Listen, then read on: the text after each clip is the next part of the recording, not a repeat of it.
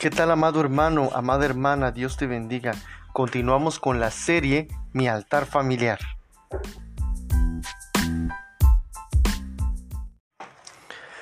Tema número 2. Bendecir a mi familia.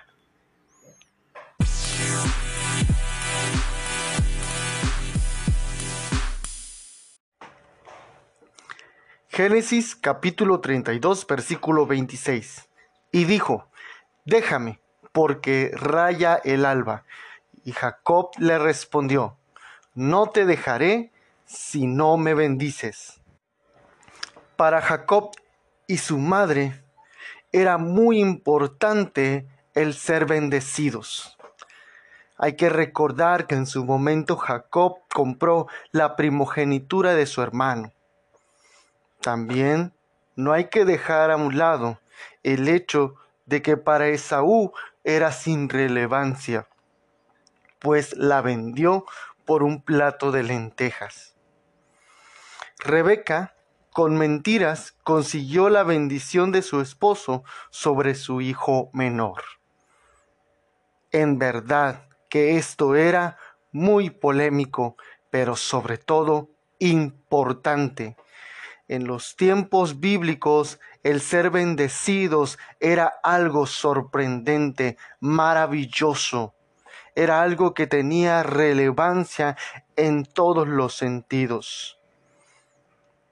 Mas, sin embargo, ahora no es así.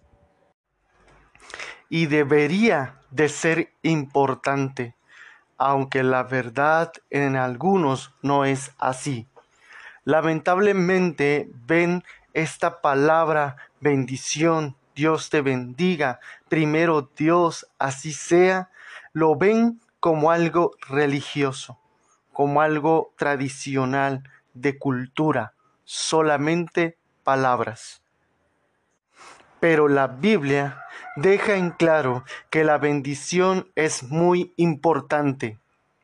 Sin ella como antes del todo lo que se pretende o desea hacer es imposible de lograr. Génesis capítulo 1 versículo 28 nos enseña, y los bendijo Dios, y les dijo, fructificad y multiplicaos, llenad la tierra y sojuzgadla, y señoread en los peces del mar, en las aves de los cielos y en todas las bestias que se mueven sobre la tierra.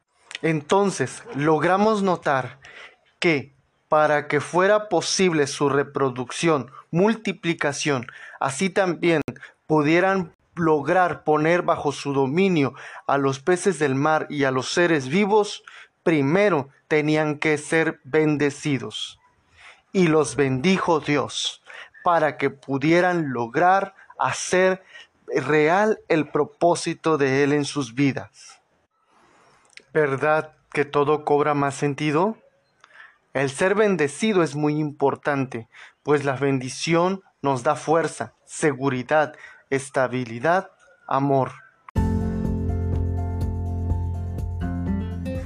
Entonces, comprendiendo todo esto, te das cuenta de lo importante que es que tú logres bendecir a tu esposa, a tus hijos, a tus hermanos, a tus sobrinos. Es muy importante que tú declares bendición sobre tu casa. No solamente a tu hermano, a tu prójimo, sino a los de tu casa, que escuchen de tus labios esa tan anhelada y gran, gran bendición sobre sus vidas. En esta semana te reto a que seas tú quien de manera personal abraces a tu esposa, tu esposo, hijos, madre, hermanos, y les di y les des palabras de aliento, pero sobre todo palabras que les declaren bendiciones de lo alto. Recuerda, en la bendición hay sanidad, hay restauración, pero también se logra sentir el amor de Dios. Busca también agradar a Dios, porque agradando a Dios, Él te va a bendecir. Dios te bendiga.